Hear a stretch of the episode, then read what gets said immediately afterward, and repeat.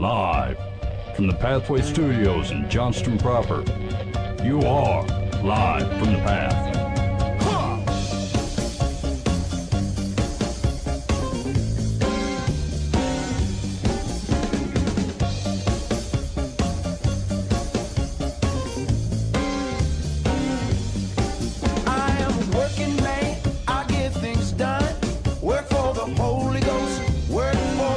And you're listening to live from the Path. We're coming to you from the uh, Pathway Studios here in Johnston. I am a special agent of What was that? What do you mean? Was that kind of some kind of weird Yeah, we're scat you starting just to show did? out with some jazz this time. Hey, it was a mistake. Uh, hey, thanks for hanging out with us uh, for live from the path. Hey, check this out. There, there was a, there was an article on Christianity Today. It said Christians debate paying tithes to African churches closed by coronavirus. What? Wait, what? Uh, so I think people are, are worried about like when churches are closed due to the virus. Uh, they're worried about sending money overseas. I'm sure you guys send money overseas. Dan, you have is this cross your mind? Uh, I mean, we send to the to the American uh, headquarters, whatever. Yeah. and then they wire stuff over once a month, so they know what's going on Yeah. because they're in daily contact. So no, I guess I'm not worried.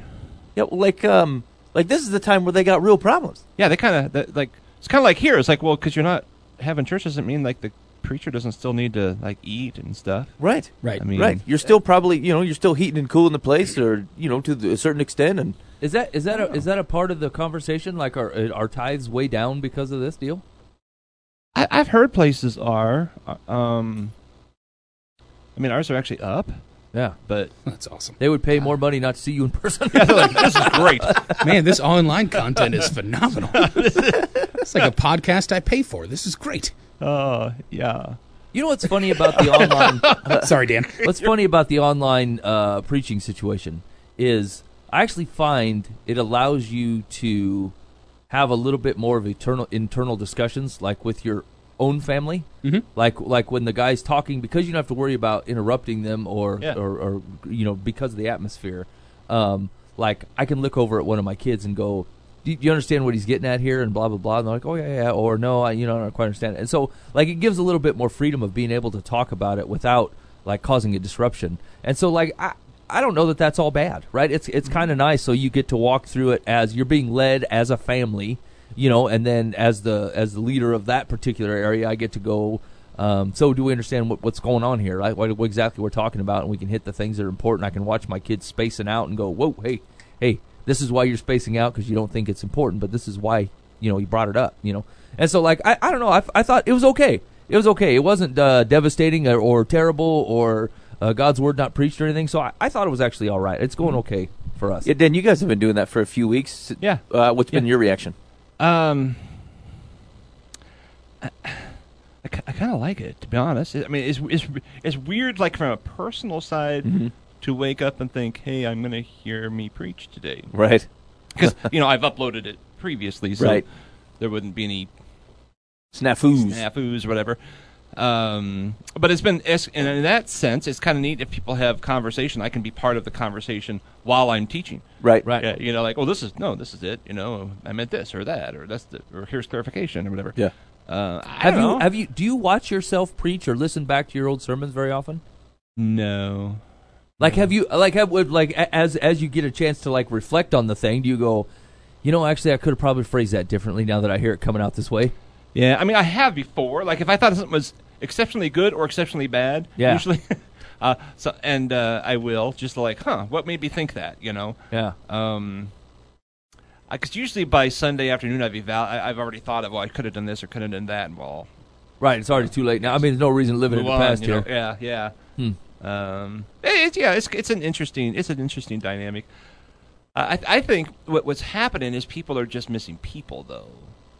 You, you know, because the the, the, the um, you can you can hear a sermon sitting in a pew or on a Right. computer or you can hear teaching anywhere. That's Yeah. not that's nobody's missing me. You, you know. Um, or, or maybe me as a person they might be, but I mean not like no one's like boy should you you know they they can hear me anytime they want. We have a YouTube channel. Yeah. Uh, right.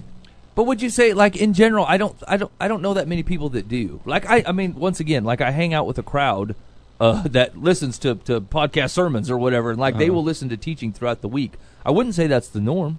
I wouldn't say like there's a bunch of people out there, you know, digging on online content all the time, um, you know, and listen to sermons all the time. So like now, the, the so where I see it as regular because I do it a lot.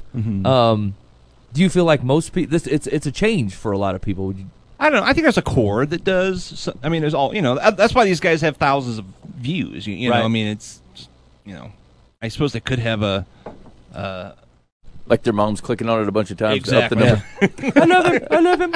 but Where uh, he goes, I'll. I mean, that's a fairly popular thing. I know a lot of people who will just throw, have a podcast in their car while they're driving, or Yeah. y- you know, whatever.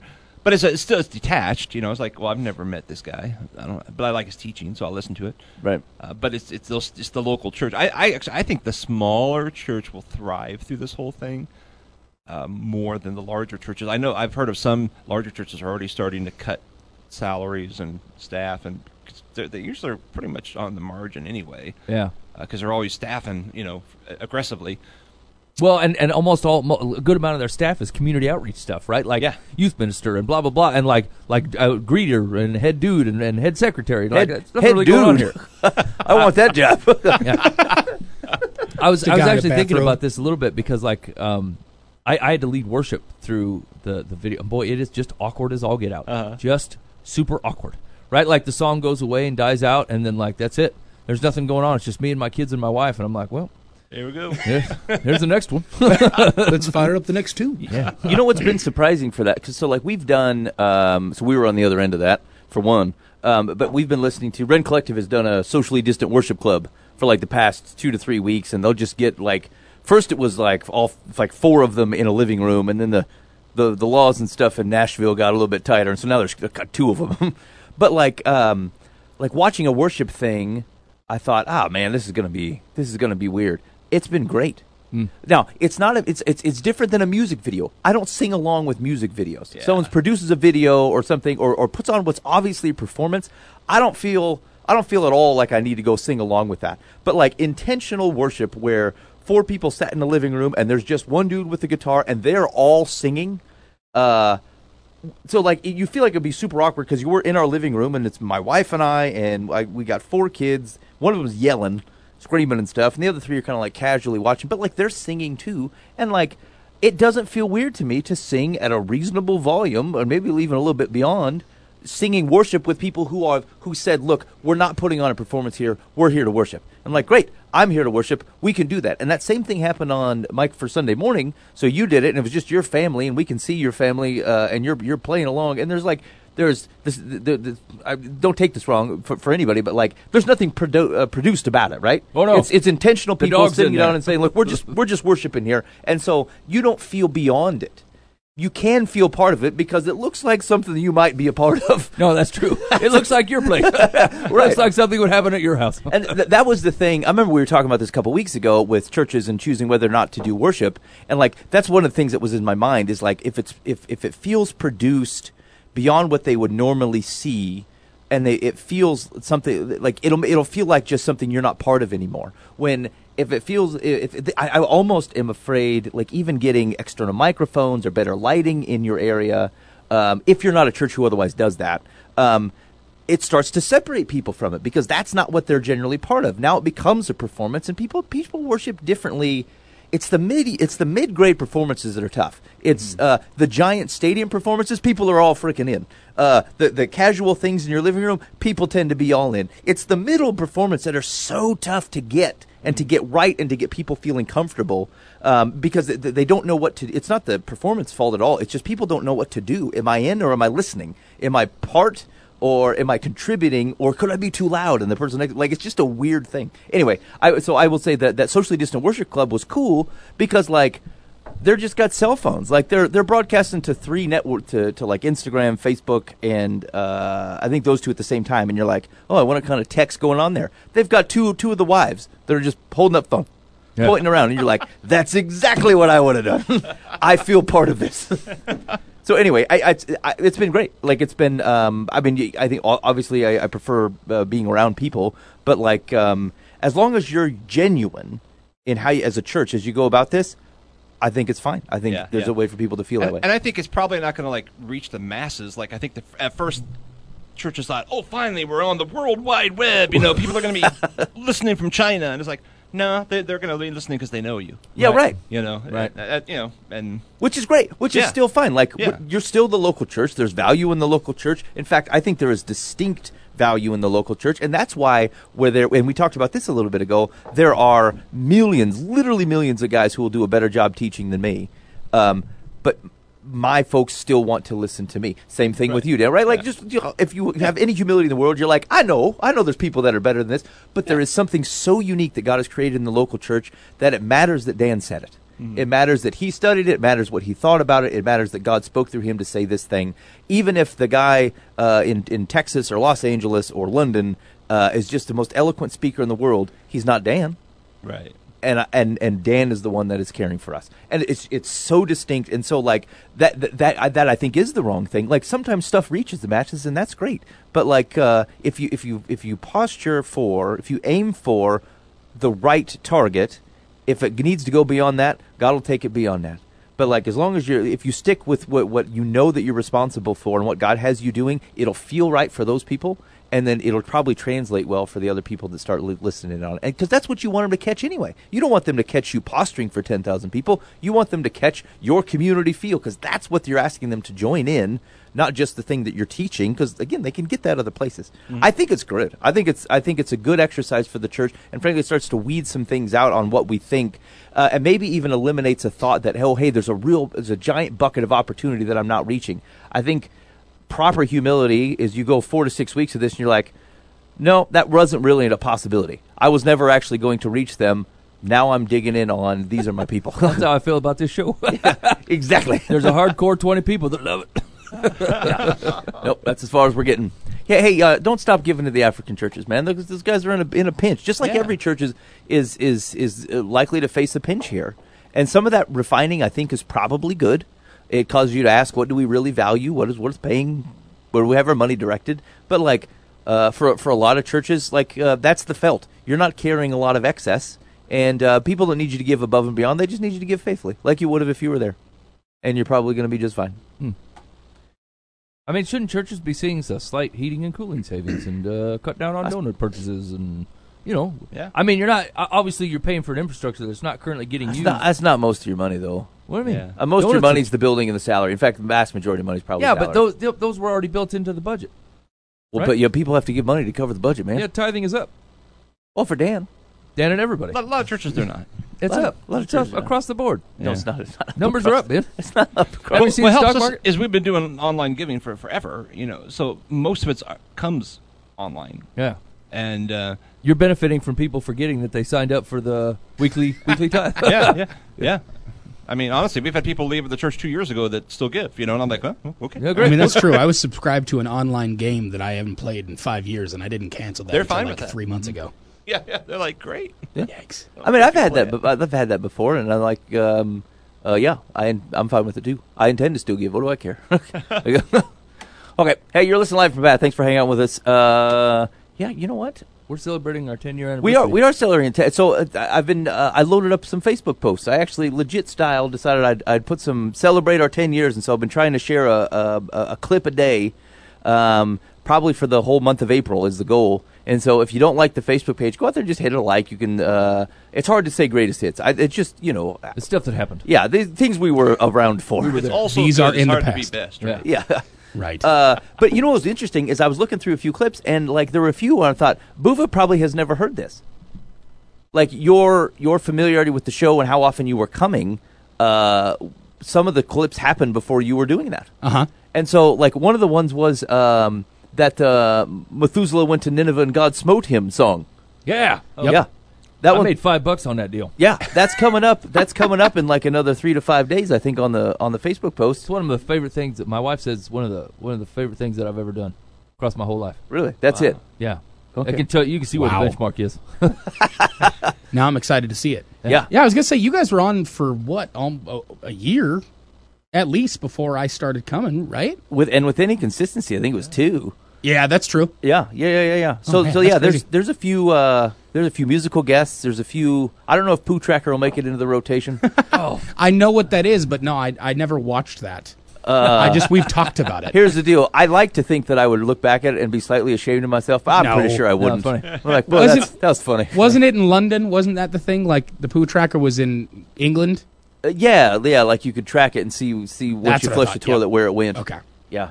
Yeah, that was great. Actually, that was the same episode as the Methuselah went to Nineveh. It was, it was Man, this that might make the greatest hits. yeah, it was a Something was in the water that night. yeah, yeah, something, Hopefully not poo. something going on. All right. Uh, let's see here. There was another. I thought there was another article that I thought was interesting. There usually is Ben. Yeah, yeah, yeah. Sorry. Nope. Don't care about that. Don't care about that. Well, I don't think we're going to care. Oh, about for heaven's sakes, Graham. Listen to that guy. Who? Franklin Graham says coronavirus pandemic is result of a fallen world. I mean, Oh my gosh. as much as anything is, It is. Yeah, yeah. I mean, Right, we are. everything is. The fact of the matter that we're in a fallen world is true. Yes. I mean, so is Boova's hairstyle. Agreed. It's Leave insane. me in this, Graham. Hey, man. Tell me- tell don't what you judge is. me. It's awful. Um, I saw. I don't even remember what outlet of social media was. There was a video of this old dude that looked like he had just gotten Botox, and Oh, I know what he, you're talking about. It's Copeland. He was oh, like, man.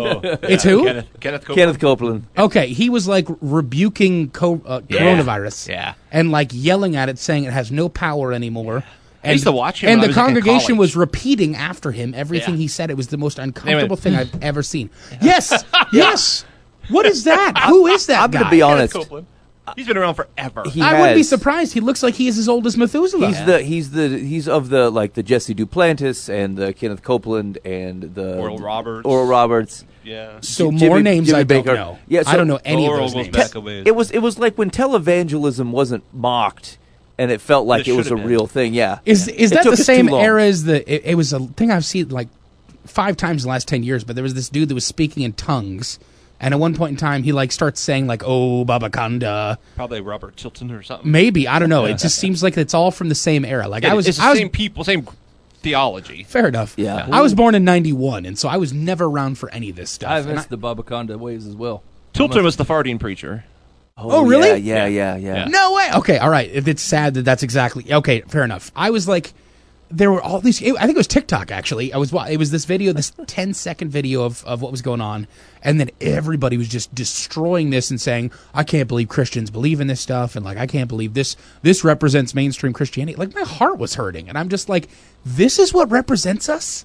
This is still to this day what most of I." I it's not even a specific generation on TikTok anymore, but like these people were all just jaded about this is the Christian community and this It is what used they to be in. that was all that was on TV. Yeah. though. really It was that type of stuff. Oh, man, that's I mean, that was it for Christianity. Yeah. The TBN, is that what it's called? TBN? Yeah, yeah, yeah. You know, it's like all that stuff. And that's why we that's why we're so wildly popular. So we have some, you know, solid biblical content. All right, now hold on. Now bring this back out of the clouds, because right, because here's the thing: is we believe stuff like this can happen, right? yes We believe that that like like God can could could knock the thing out. If Absolutely. to. absolutely could could do it, right? by going "Pff, Yep. I don't know why he's got to do the theater. he called it. He called it a wind. yeah, he was the wind of God. Yeah, I blow the wind of God on you. That, so, like, it's, th- this is where it comes out of the clouds. Uh, there's Yes. a difference between petitioning the Lord and saying, "God, you are mighty and you are sovereign, and uh, we ask you as your people um, to step in on this thing." That's that's that's So a this- humble way of this trying saying, have- "I have the wind of God, and I and I'm blowing it out of my face." hey, you you know what? Perfect example. Like that is the exact thing that got Moses in the straits, right? Right. Like I have the stick, I will do the tapping. Yeah. This is the Exactly. exact thing that caused Moses problems. It's it's the reason that that like I, I I always couldn't never get to quite to the bottom why I had a problem with say faith healers. Right? Like calling upon God to, to heal something is legit. Mm-hmm. Yeah. Biblically legit. Right. right? But like it's because they're not asking, they're telling. Right? They're saying I have the power to do this. They're trying to own something that They're belongs. trying to, own God. something that belongs to God, and God's prerogative is to do or not do. Right. It's, it's His prerogative to do if He wants to do. Mm-hmm. Right. But like acting as if you represent Yahweh and the things that He's going to do, unless you definitely do. Which uh, obviously the wind is not taking the coronavirus down, so I would say it is not. yeah Yeah, Uh, and he said, "Listen to this." He says, uh, it, it, it, "It's just things that should hit you when people say it, and you're like, ah, that don't make any sense." He says, "I blow the wind. Wait, wind, almighty, strong south wind, heat, burn this thing in the name of Jesus. Satan, you bow your knees, you fall on your face. COVID nineteen, I blow the wind of God on you. You are destroyed forever, and you will never be back. Thank you, Lord God. Let it happen. Cause it to happen. the wind of God, it doesn't have to be a fast wind. It doesn't have to be a fast. one. oh, well, good. The Lord says. Thanks, Copeland. Lord, if you would like to gently blow your wind upon all of us, Yeah. so that COVID nineteen can be eradicated He says uh, at I've, the same speed that a vaccine might help. it hates heat, it hates humidity, it hates water, it just dies. It's even better. I just heard the Lord say this because I've witnessed it. Oh, come on! It's even better if there is no wind at all. Just enough heat to keep them from killing them people in New York City. He chuckled. What? What? Okay, I didn't even see any of that stuff. That just Yeah, it makes goes it on so for much. probably. Oh. so. I, so the, the hardest thing to take in here is like, uh, and and we are we struggle with this, right? Like, there's a good section of Christianity that struggles with platitudes like this Uh-huh. when people are, are dying, right? Like people are sick, people are, are struggling here, Right. and you go, uh, "The wind of God will destroy this." Well, when? Well, Right. when? Like after it kills, uh, like my cousin. You know what I'm saying? Like if you're gonna say that, you better be prepared to. Like you cannot, you uh, you can't reconcile everybody's strong opinion against uh, Yahweh or Jesus or Christianity with a platitude, right? And so, like whatever you thought was comforting out of that, realize if they don't hold God as sovereign or agree Uh-huh. that He's good, Yep. then your words are not doing anything for them. You sound callous and rude. Yeah, all you're doing is representing a God that i i very well might not do what you're saying. Like I, I would. It, it is completely in His power to, to do exactly that. But what you set the situation up for is if that doesn't happen, then it's just further proof that, that he doesn't exist, and it's further proof that he doesn't care and doesn't have that kind of power, and then further example of how uh, Christianity is is is shown and, and how it's shown by these kind of people. Like it's ridiculous. All you're doing is breaking down the trust that uh, or the relationship that God could create with this person. You are you are setting themselves these people up for failure because all they're going to look at is see you and go, I can't associate with a God that that says that that's all right. So, so this, I mean, th- think about this. This, this type of, of situation. It, we, this happened a little bit when 9/11 came around, right? Mm-hmm. Like this type of situation where big, a big thing happens, and people are like, "Where else do we go? What do we go to? What do we turn to for any hope? Where are we sourcing our hope out of?" And and your, it's your duty to try to explain a God that would allow 9/11 to happen, that would allow the coronavirus to happen, right? And and or the flu for that matter, as far as we're comparing things, right? You know what I'm saying? So so like when you show up and say, "Don't worry, God's got this," from their perspective, they're going, "God, what? What are you even talking about? The coronavirus still exists. People still ran into our, our Right. buildings with planes. What do you mean? Yep, Got it? exactly. You know, and like it's it's it's not it's not a there's not a bad time to introduce people to the hope of Jesus Christ, right? But there there is a way of approaching it when you try to minimize the thing that's happening to them. Obviously, that Jesus is not minimizing it, right? No. Like God's not minimizing the hurt that that person's going to, or the fact that we were attacked, or the fact that there's a there's a pandemic that are that are making people sick. God is not up upstairs laughing, right? Like he weeps for the world that we live in, and and as much as I think Franklin Graham's a blowhard, uh, yeah, it's it is a result of a fallen world. God created a perfect world, and we cracked it, right? And because of that crack, things happen, Yep. like disease and sin and selfishness and whatever. The long list of things that God never intended for His kids, right? But nonetheless, here we are, and God has to say, "Look, I, I have a way to rescue you out of this, but you have to take it." And so trying to introduce somebody to how to take it while minimizing the thing they're go- that they're going through completely negates God's heart. That is not God's heart on them at all or their situation that they're in. And I think that's the problem with saying things like that or acting in that way is is where where we're trying to get across the point that God is uh, all knowing, all powerful, and He does have this under control. Not once does Jesus minimize the fact that Lazarus died. Right. Not one. I mean, it's specifically called out that on his way to Jerusalem, he weeps for for his town that will not come come back to him. Right? God, he's never minimizing the thing that happened. The guy that said, "Hey, I got to bury my father," right? Like, and he's like, "Yeah, look, you got to go. You let the dead bury their own dead," right? But like, didn't ignore the guy, didn't downplay him, didn't minimize him. Just said, "This is the thing. Let's do this," right? And so like, it's it's.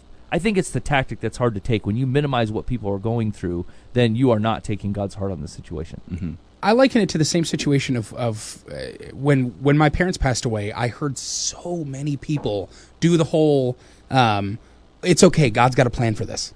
God has a plan for this." I'm literally I'm I'm mourning the death of my parents, and everyone's like, "Just wait till God fixes this. Just wait. He's he's he reigns supreme," and all these different all these statements that that were just service to themselves and not to actually eh, understand where I was coming from. I was furious with God. I was furious with him. My dad was a great dude. He just straight up was. I, I'm not trying to exalt him in any way. He just was. And my thought as an 18 year old that just lost his father to a heart attack, I was like, there are rapists and there are murderers and there are people that are awful that are still running around living. And God decided to take my father. He took my dad with him. And you're going to look me in the face right now and say, oh, God's got a plan for this. It's going to be okay. It's going to be all right. I, it was a spit in my face when people would say this stuff. It didn't help me in any way. It helped those people feel like they were doing their good deed for the day. Right. And I'm not saying they weren't i- i- in sometimes in the right heart or anything As like whole- that. but- Yeah, But as like- a whole picture, they don't know what to say either. Right, I mean, they've never been an 18 year old who lost their fat dad. They don't know how uh, to. Exactly. Yeah. No, and, and I understand that, and I, I completely appreciate that, and that's fair. And, and I'm still to this day. I don't make it no better. I mean, you never let them Right. completely off the hook, right? Like, I- right no but- th- there's yeah, right. there's grace for it absolutely it, but the whole thing is we're all feeling this right now it is okay to understand that we are all going through a traumatic experience this is something that most of us have never gone through at all in any way shape or form it is traumatic things are changing our world is being turned upside down it is okay to go man this sucks Right, it's crazy. it's all right to just go, dude, this is insane. Christians do not have to be the ones to say, well, God's got this and all this different stuff just by using that statement. Show it. Absolutely show it with your actions. Show that we live without fear and show that we live in a world that is completely ran by our, our God and ran by Yahweh. We show that in our actions, but it doesn't mean that we walk up to strangers and just be like, everything's okay. God's got it. I mean, so like think of it this way: what, what would it be mean to you if someone came up to you in the middle of the street and goes, "Hey, I know everything's rough here, but Baal has this, right? right? Or Zeus, Zeus has got this under control." You know, right? Ra, the sun god, All he's just got this done. Don't worry about it. it doesn't. Thank you. Yeah, like even if it's like we, you, just because you know that it's true doesn't mean that people are going Right. to hear it the way that you're thinking Yeah. it. Uh, and so, like, can you love people enough to not be so arrogant as to say they would hear it how I would hear it? Like people's lives and circumstances and events and Yeah. things they bring to it. I just don't. You know what's a great thing to do right now? Show them that you love them and care for them. Talk to people that may be in a rough spot and ask them if you can help. Whenever I go to the grocery store right now, and I'm not putting myself up in any way, I'm a terrible person. Yeah, here we go. that. Rev it up, Boova. No, I'm, I'm a horrible train. I, am a horrible person. I Let's start lifted with up that. the self checkout and I took it and brought it to an old lady in aisle ten. so they could dis- Ma'am, do you need this? oh man, thank you, fellas. Booba's got this. I, I actually I was trying to ramp up to that in a good way, and then it just got broken down. I appreciate that actually. You know I'm how a- great I am. I'm a Dig this prideful story. beast. no, it, it's I. I actually, whenever I go to the grocery store, I, I I text at least one person and I go, "Is there anything you need at your your place right now? Anything?" Because I'm right by your house, or even if I'm not right by your house, I was thinking about you, and I wanted to make sure if you if I could stop you from having to make a grocery run to leave your house right now, even if it's just a man, I don't have tomatoes for that salsa I was to make. Cool. I'm to grab them real quick. I'll be over. I'll drop them off. I don't have to talk to you. I'll leave them at your front door. Something small. There are so many people who are reaching out to me that way. That's I didn't come up with that idea. Someone did it to me and then I reciprocated it. So I'm not a good dude. I'm just seeing things that are happening, going, I dig on that. But I'm doing that because it's an action. It's a way to show someone that I care about them, rather than going, "Hey, man, everything sucks right now, but Yahweh's in control," which is a true statement. But you're absolutely right, Ben. If they don't see it the way that I'm going to see it, it's just, it's useless. and the, the hard part about the current situation is we, we got kind of a, a split in the population where some people are devastated and thinking, "Man, things are Yes. terrible," and other people are like, "Eh, Uh, I'm fine. eh," you know. And we kind of talked about that last week. Yeah. know. Right. Yep. But we're having the conversation now, like we're planning to do a parking lot service on Sunday, and I'm kind of starting to think. yeah, I was going to ask how, how that's been stewing in your mind. I, I'm literally back and forth. And, you know, I- like Yeah. people want to see each other as long as you follow the rules. And we won't do communion because we're not going to, you know, keep Right. the windows up. You can't come in the building. The doors will be locked. You know, all that stuff. Yeah. Follow the rules that, that, that comply with the governor's thing. Um, but then the neighbors drive by, Uh-huh. who are, by the way, on the way to Walmart. Yep. And they're going to be all mad at us because we're killing everybody because we're together, although we're not. You know, Right. it, it's the optics. You know, You know, I Yeah. thought about you guys because so uh, did you guys hear about the scoop the loop night that happened the other I night of it, downtown? I haven't heard any details. yeah, so I was there. Yeah. I went. Um, so people they- were getting out, weren't they? Yes. Yeah. So, uh, for those of you in, not in Des Moines, there's a thing called Scoop of the Loop. It's it's the same thing you've ever heard of in your downtowns. You drive around downtown and you hang out in your cars, and everybody shows off what they've got. And it was what you did when you were 13 or 16, and you're redoing it at 30, right? Yeah. And so it was a big thing. Like there were probably, I'd say at least 100 cars there Yeah. that were driving around the loop and hanging out. It was cool. I liked it. I was excited about it. I was driving and I wasn't like speeding. I had my seatbelt on. I was making sure I wasn't going to get pulled over. Old man scooping through Oh, the dude, straight up, it was exactly that. I drive Howdy, an sir. old, I drive a crappy car that has dents in it and messed up wheels. It does Yep. not look good. I was, can't hear NPR with your hooting. I was not in a, yeah, exactly. I was not in a sweet ride at all, but it was so much fun to just kind of be a part of something again and have some semblance of normalcy that it was a gathering. But then people kind of messed with it because there were groups of people outside of their cars and the cops showed up. I was, I was very happy that the police were there. Uh, That's my fear. They'll show up here. right. Yeah, exactly. Oh, absolutely. on Yes. 100%. doing this. Yep. And Like, so even though we're in compliance, police showed up and they talked to groups of people and they were pulling people over and i mean there's probably so probably 100 cars there were probably 10 cops around um, to make sure that everything was fine and i appreciated that they were there but like there were people that ruined it and it was it was fully lighthearted. It was literally somebody that started a Facebook group and went, "Yeah, it'd be kind of fun, wouldn't it?" Yeah, and so yeah. they made an event and it got shared, you know, twelve thousand times or whatever. And then people went and it was fun. We drove around and we, you know, people were cranking up their music and it was it was it was a blast. I liked it.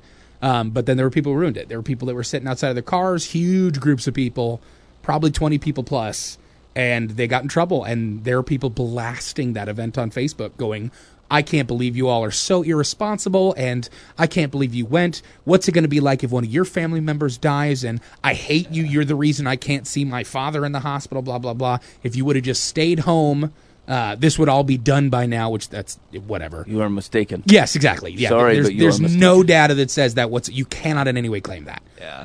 Um, but yeah, no, it was it was supposed to be a lighthearted thing, but then it turned into this disaster, and people are completely ripped apart for it right now, and it's crazy. It stinks that things that are meant to be uh, lighthearted and fun and and just to get some semblance of normalcy for people. I mean, people that hadn't done that in 20 years were like, yes. I'm gonna get my kids together, put them in our minivan, and then go downtown at 6:30 at night and drive around the loop for 20 minutes and have fun with it and explain that nostalgic memory to my children. And it was fun for them. But then people had to go and ruin it because they they were outside and they were messing it up. And so, yeah, it's right just now we're still planning on Yeah. a nine and a ten thirty. But this is something I threw a lot of informal poll Uh-huh. on our little group. So, so, so, so here's the options. We're going to do the ten thirty. We're going to do live stream anyway, right? yeah. And we're also doing a nine o'clock and a ten o'clock parking lot thing. Here's basic rules. Where do you plan to come to? And it's like right now, overwhelmingly live streams. Now I'm like, Really? yeah, yeah. Okay. Because I thought, well, people really, really want to do it. I'm, I'm good. I want to Yeah. do it. I want to do this. It's Yeah. my idea. you know? Right. I- well, I mean, I'm not. I, I want to do things I come up with. What's all I good, Dan? You were the Easter. ones who. I'm the one who wanted us to do this. I won't see Easter fail. I invented the question mark. Haven't you used it? I No, mean, I bought fair. the stuff so we'd have it. and uh, but then I don't know. Like I say, I go back. It depends on the day. I go Right. back and forth, and I'm Yeah. like, be, uh, and it's not it's not out of my fear. I, I have no fear of this. Mm-hmm. I, I'm I'm I'm just worried of do we ruin the witness? Yeah. Right. That's all I'm worried about. And, and maybe eh, those people don't like you anyway. They don't care anyway. You know, Yeah. like I say, they're on the way to Walmart, or they wouldn't even know you were having a party. Right. Exactly. Yeah, that was the thing. People that took pictures of all the people out there were the ones who were out You're there. out. Yeah, right. You right. didn't get that photo so without being there. hypocritical, and that's Yeah. what I'm trying to process. Uh-huh. Have you whatever way I tried? Have you tried invoking the south wind? It doesn't have to be a quick wind. Yeah, that's true. A It slow can, south it can, wind. it can be an encroaching, slow south wind. Can we do a God Windy? hold on, hold on. I'm gonna, I'm gonna, I'm gonna play. A clip Oh of yes. Really? I, I, I don't know if you guys will be able to hear it. Can you guys hear anything? And not everybody's wearing headphones. I got headphones on. Okay, hold I don't know. Try them, Dan. Can you hear me? Oh yeah. You're Okay, good. all right, Dan. Can, Mike, you're gonna have to suffer. I don't care. Okay, here we go. I'll do it for you. COVID 19! Yep. COVID nineteen. Oh,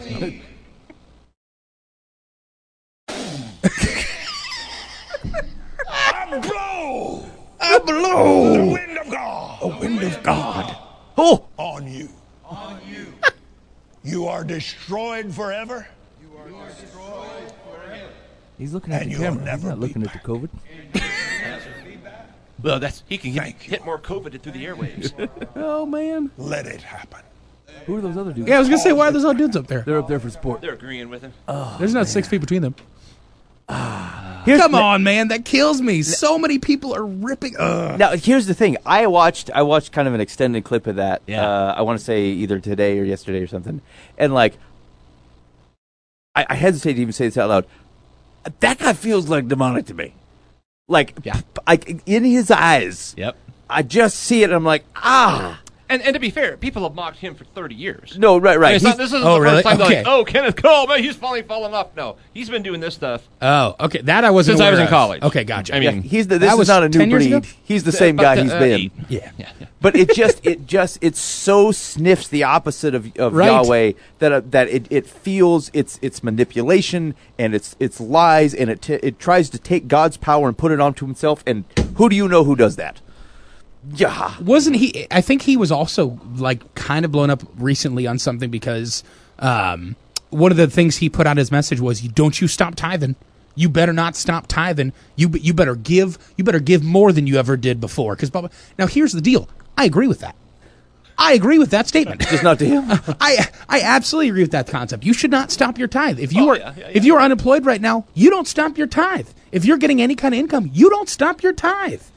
It's about yeah, you do that. But like coming from him, it just hit me wrong. It was weird because he was just like y- y- Jesus is in control. Agreed. You don't stop your tithe. Agreed. You keep going. Agreed. Him. Ugh. no, no. I don't know. I mean, I don't know. someone's Dang got to someone's got to keep him looking like a vacuum salesman. I just, oh man, I just it killed me. I'm like, come on, Hey, man. here, let me let me t- to, to this and like uh, you see a guy like that talking and he gives you the willies, turn him off.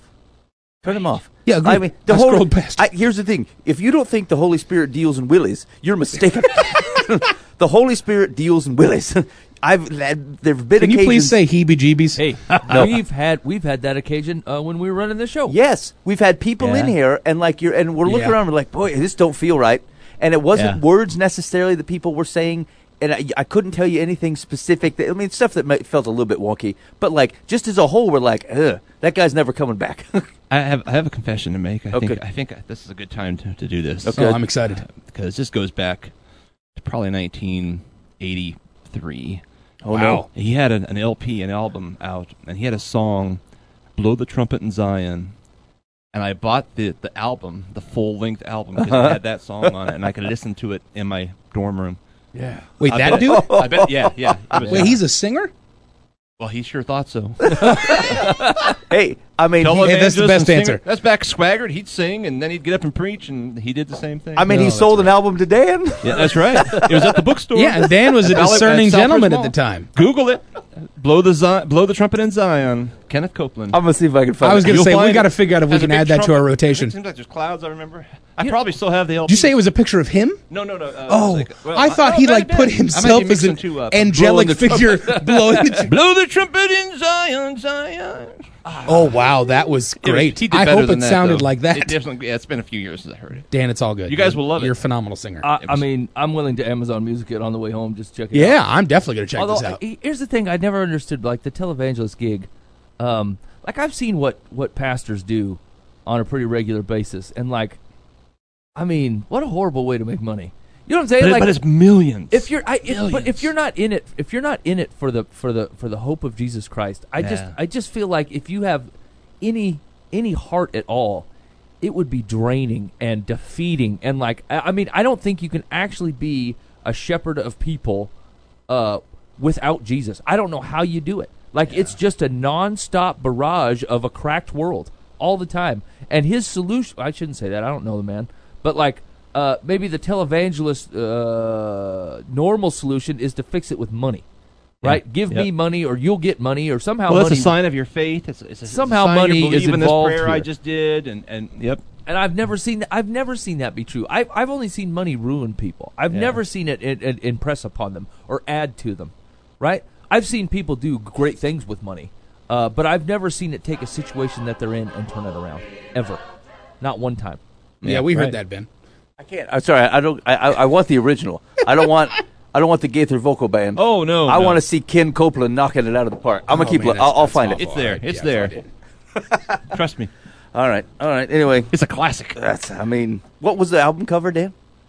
Him blowing a trumpet. It was either him blowing a trumpet, or there might have been some clouds. I could be mixing a couple up. It was a cloud blowing a trumpet. Yeah. It was very confusing. I could. I could get down on it was that. more impressionist. Okay. Um, so I was. I've been. I, I had to get out and about this week.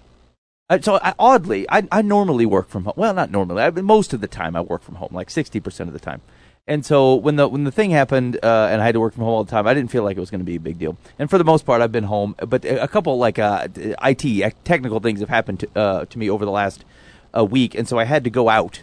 Uh, I had to drive into work, and so uh, I was in there Friday, last Friday. I had to drive into work, and I, I thought it was odd. Like I expected to go downtown and to, for it to be dead. Has anybody been out and about? Mike, have you been out and about? Oh yeah. Yep. Like, and I expected downtown to be dead. It was not. No, Not at there's all. nothing dead anywhere. No, no, there was. I mean, there were all kinds of people out, and for the life of me, I thought like they don't work down here. Like, there's some people that are working downtown, but realistically, most of downtown is is not working. Right. Um, and so it was. It was just. It was just super odd. So anyway, uh, I, I have to take around a corner to go into the parking garage or whatever. I turn up, and like there's this. There's this line. There's this line of people. Oh, oh you found it. Oh, oh, It is a picture of him. oh my. Yes, indeed. Boy, that's. He, He Sorry looks like John your- Travolta. I don't know how to take him in. he does not look like John Travolta. Yeah, he does like a grease. No, Yeah, grease lightning. Spirit wind is the. that is not Danny Spirit Zuko. He's it been- is called Spirit He's Wind. been talking about Oh, Spirit man. Wind forever. I wish it was him in an action shot going. a Giphy. What do you think he practiced that? 1983. Yes, he practiced that. No, practiced there's- doing it in the mirror? That had to be ad libbed. I feel Oh, like he's that been was doing it for so many years. I mean, the spirit went. Uh, well, apparently, yeah. He does that tag for Oh everything. man, He does it at home when there's crumbs on the straight- probably dinner the room, on the trademark. diner the south wind that's hot because it's not the north cold wind of the Lord. yeah, Anyway. we've heard about the four winds. Uh, anyway, so I, I was I was downtown, and th- but I saw a line uh, going to like like it was for the food court, and I thought there's no way all these people are waiting for food. I don't know what they're doing down here, and so uh, I, I kind of peeked over the railing, and I heard people talking and uh, kind of gathering around this food court. So I, I took the elevator downstairs to see whether the like the food court was open or whatever, and it turns out like everything's closed. And, s- but all these people were gathering because there was a rumor that the Pope was in town. And I said, I don't know No why. way. I don't know why the Pope would be around during the COVID. I've seen him teaching out on the deal, but it sounds like it's easier for him to travel because with all the people uh, hidden away in their houses, they can't see the Pope mobile make a break for it. Where normally the Pope goes anywhere and the people have a good eye on him. So anyway, he likes to find respite here in in the middle part of the United States, uh, where there's plenty of distance between folks. But the, the rumor on the street was is that he was uh, he was going to land in Altoona, and so I asked him, well, where? I said, I mean, I'd like to take it in and just to see. It's a, it's an experience. It's like seeing Obama, you know. And so I take it in, and it tells me where it's going to go, and I'll, I'll be doggone if it wasn't Boova's house. He's going to Boova's apartment Yeah, and uh, and so the, the the problem is, is those all those people in the food court followed him out there uh, because they wanted to see, hey man, is the Pope going to come out and speak something to us? We're we're worried in this this land of COVID, and so uh, Buva now ultimately has to deal with these people hanging outside of his uh, apartment complex. And so, I mean, what'd you tell him, Buva? Um, so I, I talked to him about loving their enemies. Is what I did, Ben. Okay, Um, that that whole concept of loving your enemies has has hit me really hard recently, like super hard. Um, and it it, it kind of came to a spearhead for me the last couple days more than I ever thought it would, because I I just I don't have enemies. I guess like I just don't. I don't really have people that are against me, and if I do, they, I just don't care, and so it doesn't really bother me at all usually. So it's not really a thing. But there are a couple people in my life that like sometimes they are just straight up at odds against me, and are are just one hundred percent enemies. And so I found myself in a spot recently. Uh, the last couple of days, uh, this guy that I know has just been a complete jerk to me, just absolute jerk to me, and unfounded. He's just in a rough spot and he's angry about some stuff in his life and he's just got he's got a lot going on and and I get it. I understand where he's coming from, but like he's just a jerk sometimes, right? And like I can't stand that. I I, I want to care about the guy, but I just can't stand that sometimes.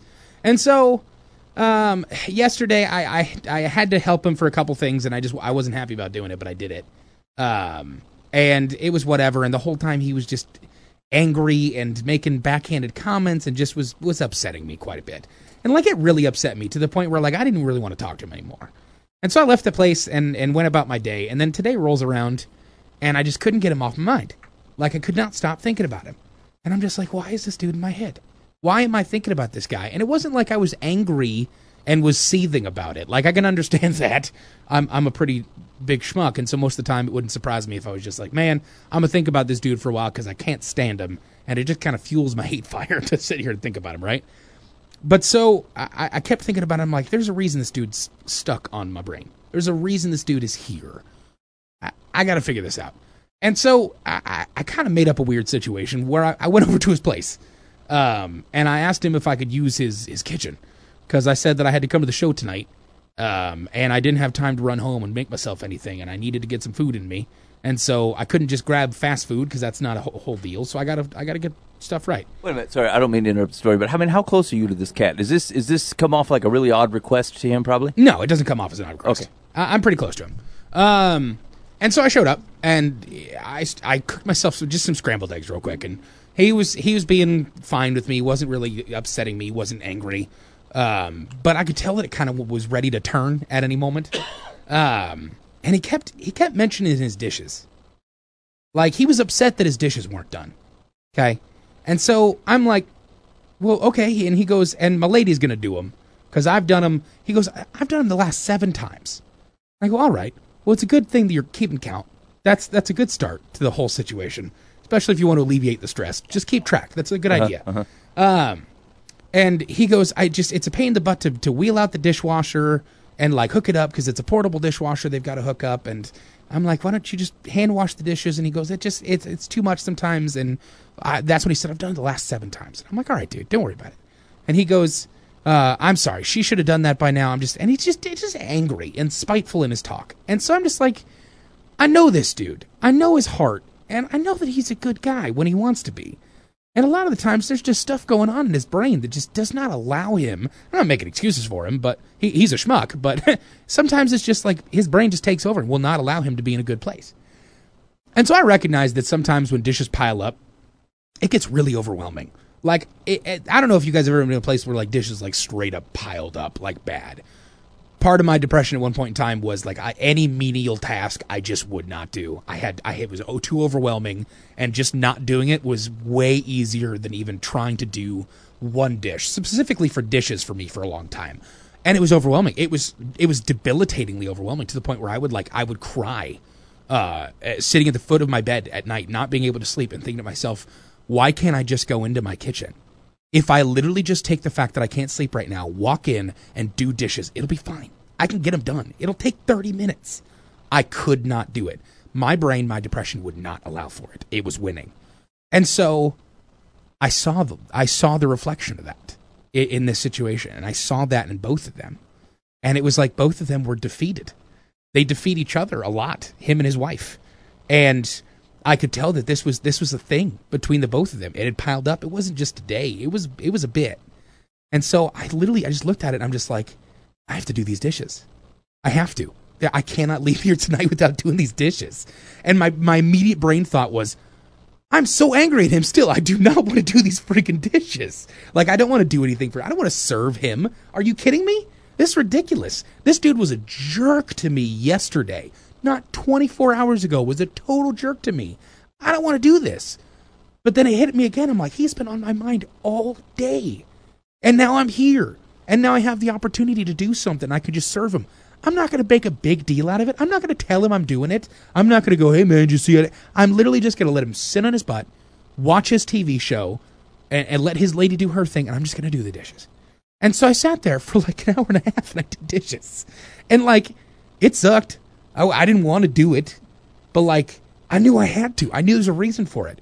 And so they both were, they, they were getting upset about it with each other. They were like, this should have been done. They were embarrassed and all this different stuff. I'm like, guys, just, just get over here real quick, please. And they walked over and I'm like, I want you to know this is not a thing.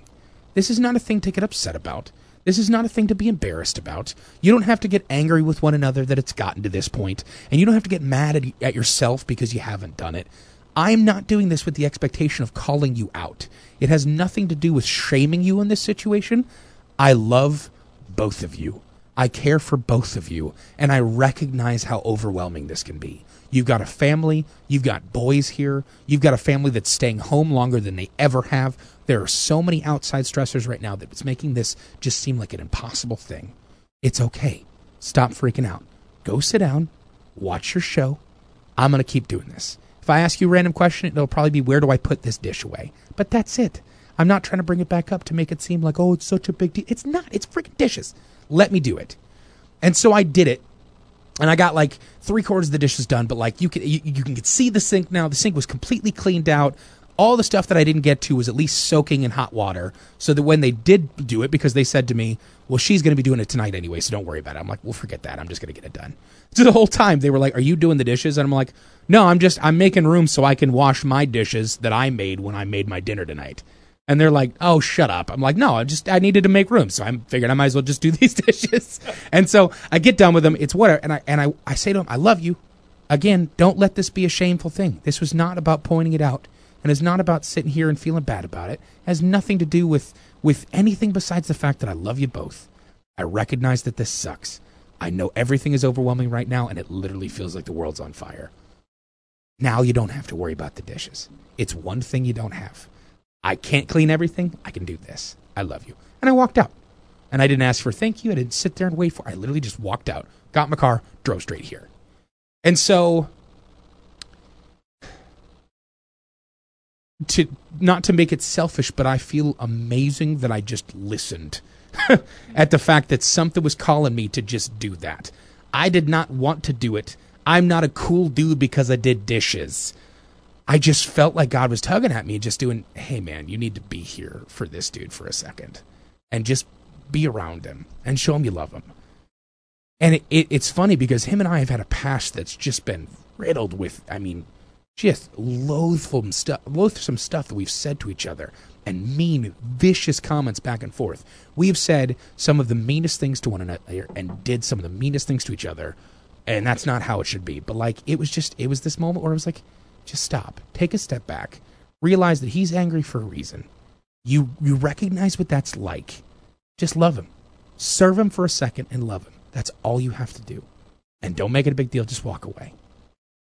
And it was such a freeing and peaceful thing for me that it helped kind of calm the storm in my brain where I was angry and I was I was mean and I was upset about yesterday.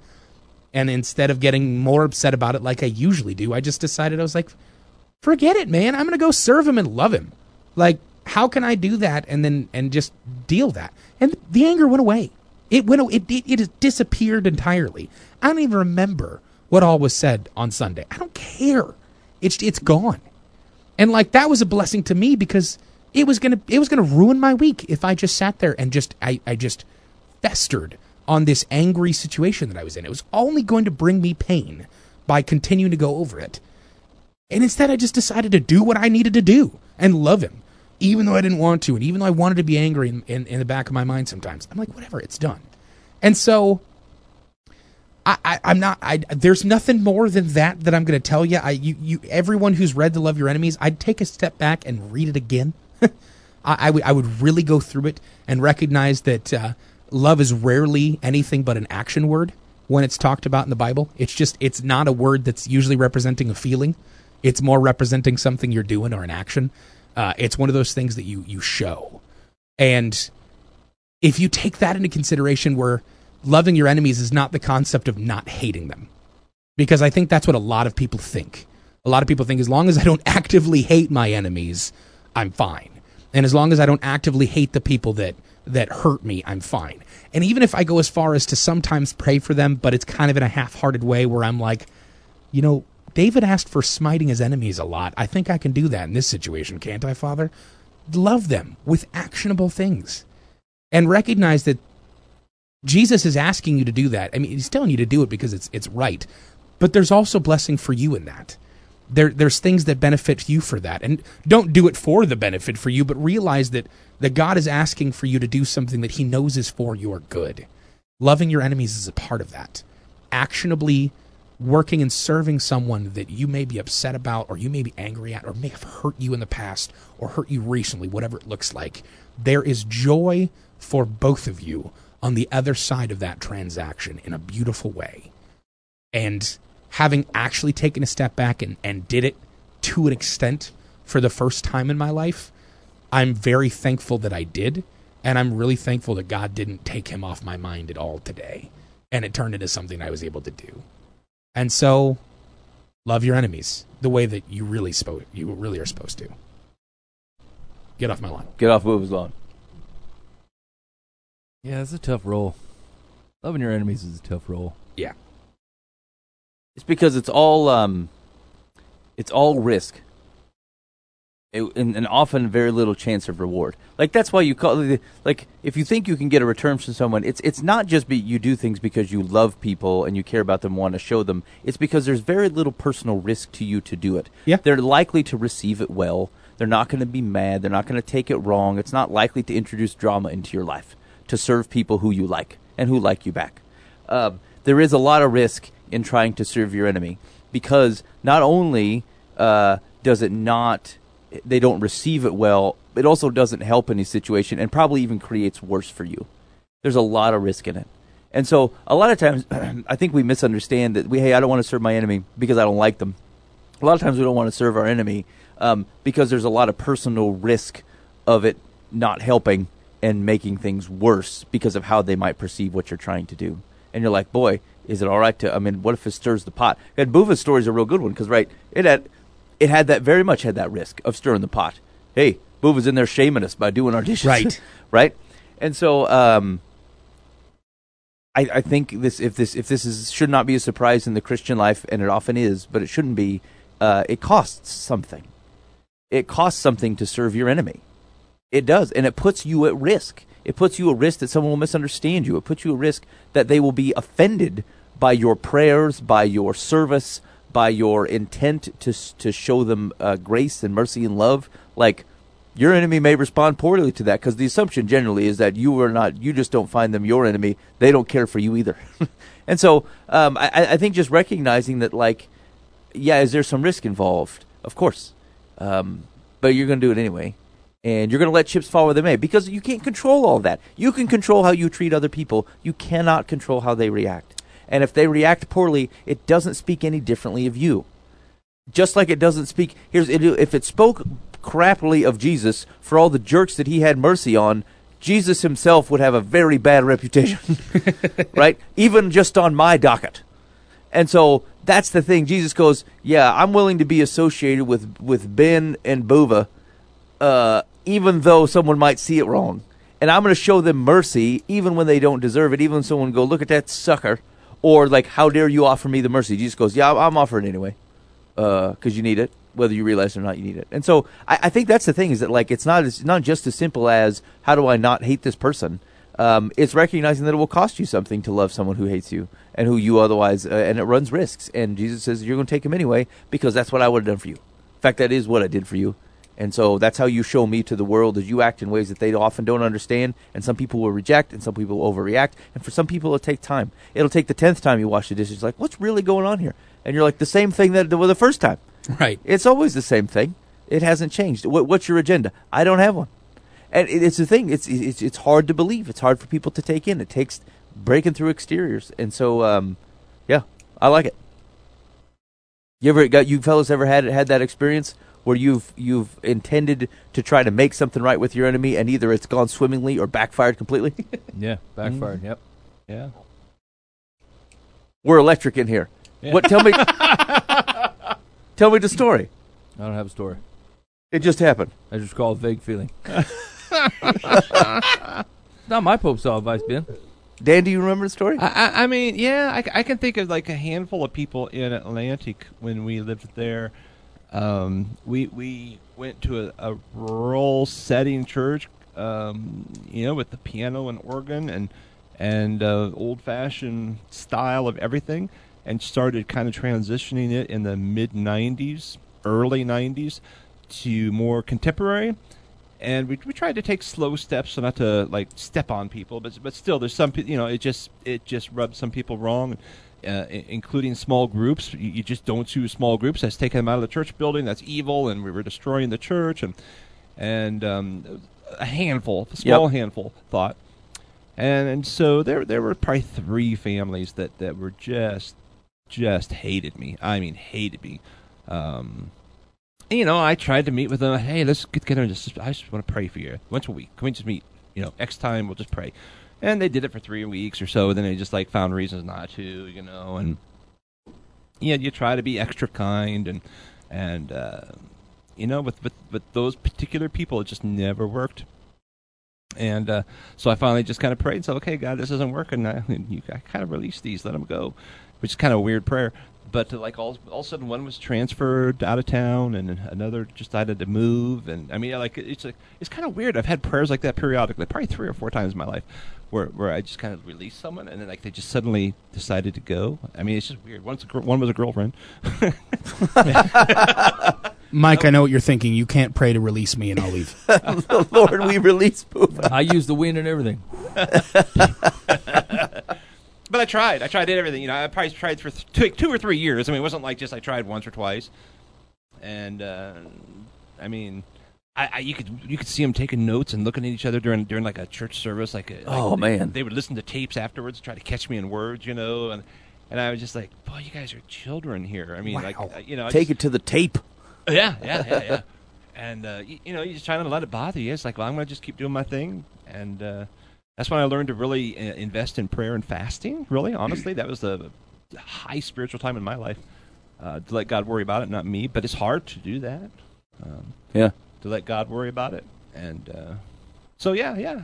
I mean, I suppose it reinforces the point, right? Like, that you can you can do what you can do. Yeah. And like, it does mean you do extend. You put yourself in situations where you try to make things right, where you try to serve and love.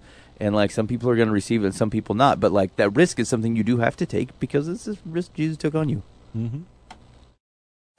All right, thank Boofa. All right, you're listening live from the path. Uh, all right, boys, uh, we're gonna go. We're gonna hit three stalwarts in a row. I'm gonna tell. I got to found a joke.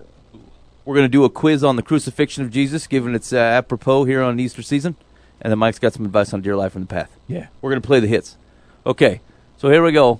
Uh, I'm gonna. I get one, and then I'm gonna give you the option of two, uh, two uh, titles, and you guys get to pick the second joke. Joke one. Every year, Smitty and his wife Martha went to the state fair, and every year Smitty would say, "Martha, I'd like to ride in that there airplane." And every year Martha would reply, "I know, Smitty, but that airplane co- ride costs ten dollars, and ten dollars is ten dollars." This one year, Smitty and Martha went to the fair, and Smitty said, "Martha, I'm 71 years old. If I don't ride that airplane this year, I may never get another chance." Martha replied, "Smitty, that there airplane ride costs ten dollars, and ten dollars is ten dollars."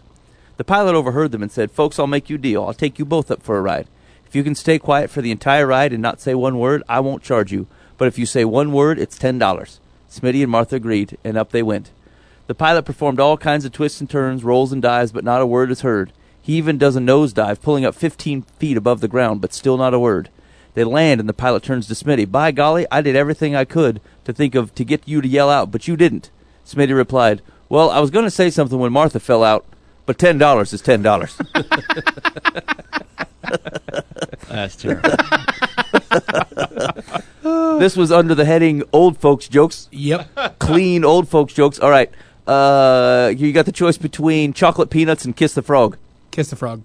Okay, Boo was the first one of the first one of the barn. Two, me. two old guys are playing tennis. At one point, the ball rolls into some bushes, and when one of the players goes to retrieve it, he is confronted by a frog claiming to be a beautiful princess who has been turned into a frog by a mischievous wizard.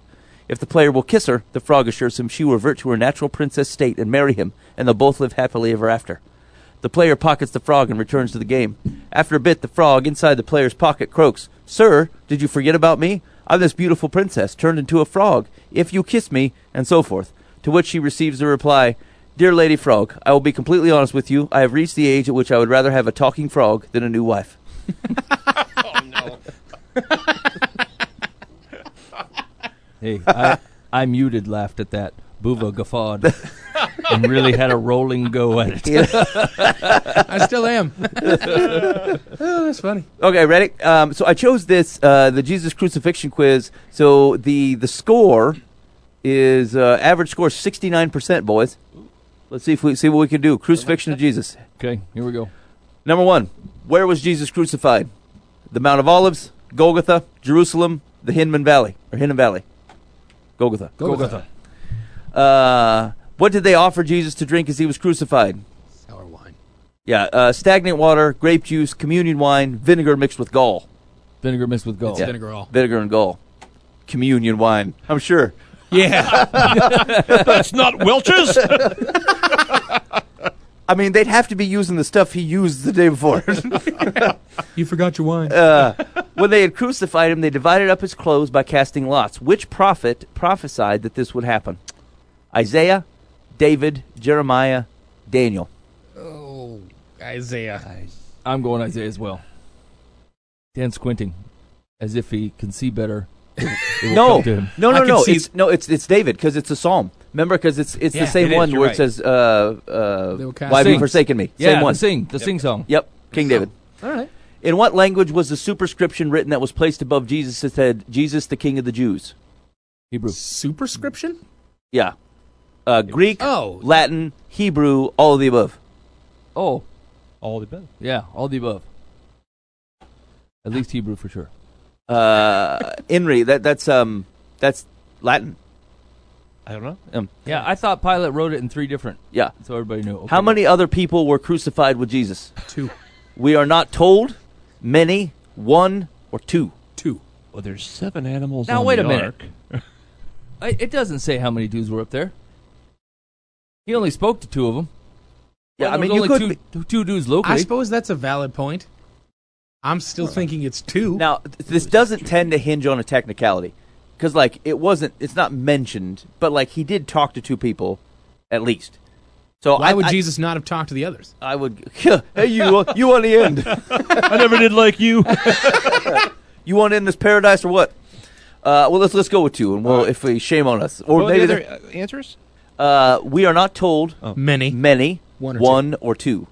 Yeah, actually, the presence of we are not told and many both would be the same thing for me. Well, Yeah, it has to be two. So it's got to be two. okay. Which group of people said, If he be the king of Israel, let him now come down from the cross, and we will believe him? The chief priests, the scribes, the elders, all of the above. The. Isn't there just one chief priest? I mean, I, Isn't that the I- concept there was of technically chief two, priest? I think kind of two. Um, they Well- don't tend to list three though. Uh, But if either it's got to be one, it yeah, I think it's all of the above. Yeah. I think so. Okay. Ooh, how many hours of darkness were there when Jesus hung on the cross? Six. Was that from, or was it three to six? Three to nine. I think I think Six it's three. nine. It's two, three, four, or five. Oh, That's three. Three. Three. Yeah, let's go with three. That's Eight. two, three. After Jesus died, what supernatural event took place? Earthquake. Tear. People broke risen from the grave. Is that what they're looking for? Okay, Yeah. that, then it's going to be all the above. Uh, the veil of the temple was torn in two from top to the bottom. There was an earthquake. Graves opened, and many people, Yeah. Uh, dead people, rose and That went should into be a the city. personality quiz. What's the fir- what's the, what's the first supernatural Didn't we event all that come up with mind? something different? Yeah, Boo was like earthquake. Dan's like dead people are walking about. Mike's like, there's a tear in a curtain. We're gonna have to fix the curtain. That's total type A personality.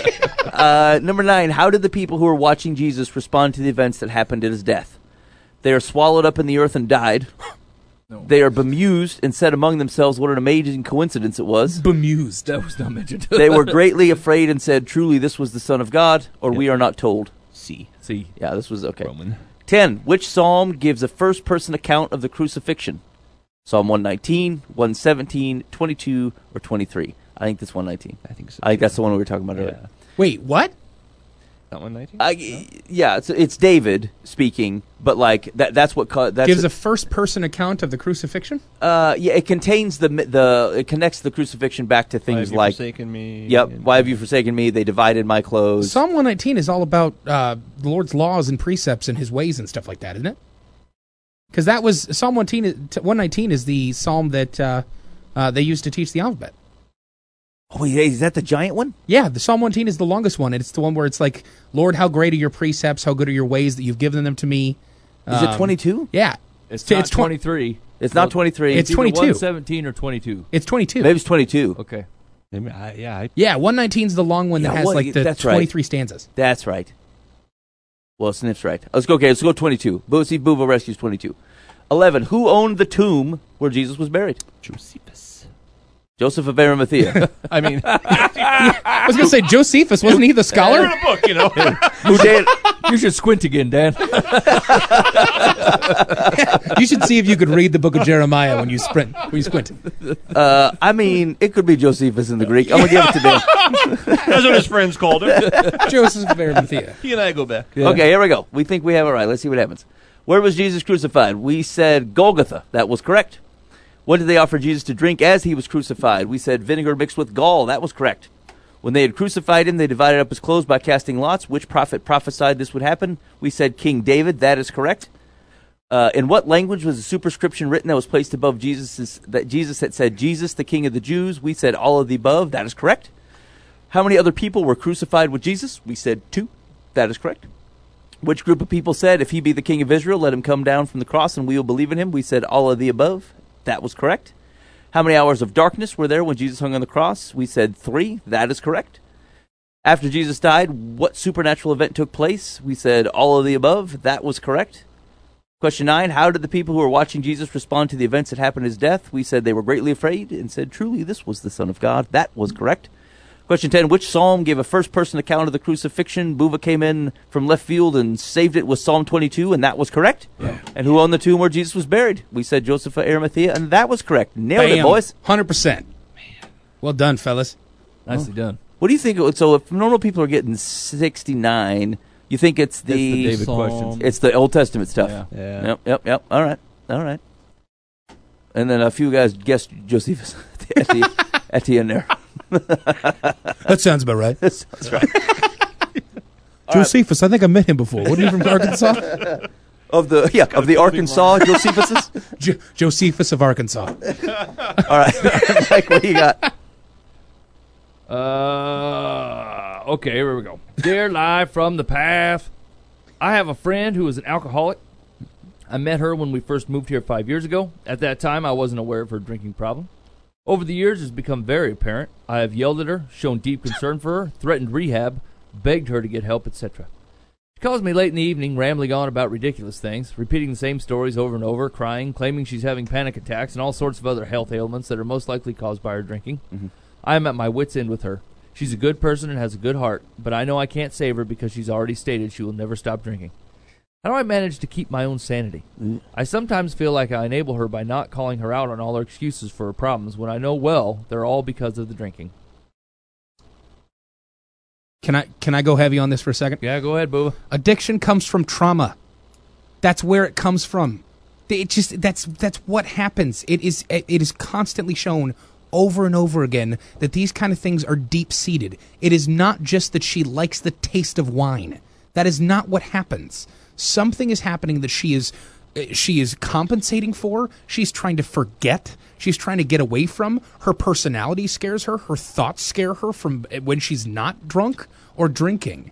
You have to come at this from a place that you understand those thought processes. And if you can't, get her to someone that can and back away because you will hurt her more and more and more with these thought processes where how do you keep your sanity?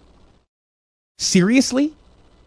I mean, I get it. It's frustrating. There's nothing about it that isn't frustrating. But if you can't come at this with love, you can't come at this. I mean, I think that seems unfair to Buba. I like. I don't think that you have any in- indication that she didn't come at this with love. She's dealing with someone who is continuing to harm and, and hurt themselves over and over again with this thing. What was her and, list? And is not able to do anything about it. It doesn't feel like she's making progress. I have yelled at her. I have threatened rehab. I listened to her ridiculous stories.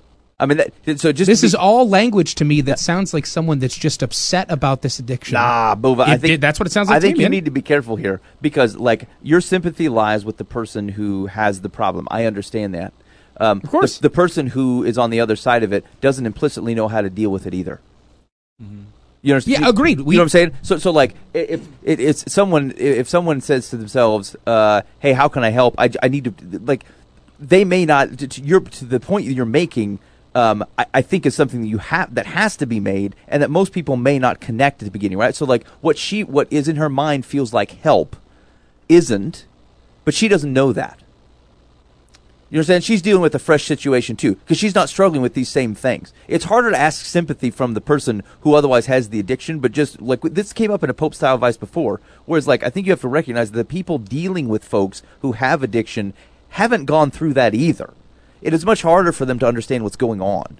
And so, I, I the, my only caution here is not that you're not saying things that aren't true, but I would be cautious about putting the full grace bucket on the person who's struggling with the addiction, and not with the person who doesn't know how to help someone who is. okay, I, I get where you're coming from, but I, I'm not putting back at all. you you could say that I'm wrong, and that's fine. Um, but no, I, I, I, I, I do not take anything back. I said I just don't. I, I've seen so many people that hurt people in addictions because they get so selfish in their care. And it's ridiculous. And it, it makes me mad. And to be honest. Hmm. It really does. Probably because there's it gets a frustration on both sides. There's literally nothing I can do to help you with your addiction until you embrace it and say, "I Yeah. want help with my addiction." I mean, and that this person isn't willing, at least at this point, to ask or even accept they need help. A- and what do you do? I mean, well, what's the question? She's, she's the, I'm assuming is she? Uh, i- is how it can what she do I keep do? herself basically? from going crazy? What was that? How, how can she keep herself from losing her sanity is what she asked. I mean, if she's worried about her sanity, she probably Again. needs to walk away from the relationship because she can't handle it. But that doesn't help the situation. Mm-hmm. So, are you wanting to help the situation? Then you need to. But then you can't even be with this person all day long and keep them from drinking because they have to want to not drink. You know, we've talked about that many times here, Yeah. like like in the in the food situation. Like I, I as I've approached my eating with an addiction, like, like nobody can help me, and I sit there and I, I know all the time, oh, I shouldn't eat this, you know, Yep. and, and then I eat it, you know. Um, I mean, I, I have strong times and, and weak times, and um, it, it's just not as visible or, or destructive maybe as as an alcohol thing, but um, no, there's nothing anybody can do. I mean, my wife will say, "Hey, you sure we can't do that?" Next time she'll, here's a piece of pie. I mean, you know, Right. She even her, she her, she doesn't even know how to handle me, um, because she also wants me to be happy. Well, what makes me happy? Pie, you know. Yeah, I'm I'm at a loss. I'm a complete loss. I have no help. I'm I- terrible at this. I think there's a mistaken arrogance in thinking that you are the linchpin to the fix. And the truth of the matter is if you can't if if all you can do is enable, then you you probably do need to back out. And nobody wants to do that. Because you're helping destruct. Yeah, everybody wants to be the person that helps, and and like not, th- th- this does not sound like uh, I maybe I just took a complete different hit on it than than than Buva heard here, but like, I mean, I, I hear somebody that wants to try to help, and they're losing, and they're not helping, and now they now they know that they're making it worse, but uh, like, and their gut reaction because they're not an addict, right? Like when someone calls you that has an addiction, and they're like, I have no money, I am broke. I am sad. I am depressed. And if you don't come from a history of addiction, you go because you're an addict. And that's all. That's all the farther you can think. It'd be the same thing that says, "Hey, I, I can't drive anywhere because I have a because I'm missing one of the tires on my car." And the only thing a mechanic's going to think is because one of your tires are missing. Let's just fix that, and then we can move on. Right? Like that's all they can see. And so, like, um, at the end of the day, what they're asking is is like well, her question specifically was, how do I manage to keep my own sanity? I sometimes feel like I enable her by not calling her out on all her excuses for her problems when I know well they're because of the drinking. That is true. You do know that. Uh, if all you can do is call out the drinking, um, then you're probably not the right person. That's probably true. Um, I, I don't. I know it's a hard position to be in because you think that like if I don't help them, no one will help them, right? If if if no one steps in and you're not willing to take the gamble that someone else is going to do it, so you figure, all right, if I have to be this person, then I will do it. I will do anything to help them. When the truth is, they have to actually want the help, and if they want the help, then you can come back and help, and that's okay.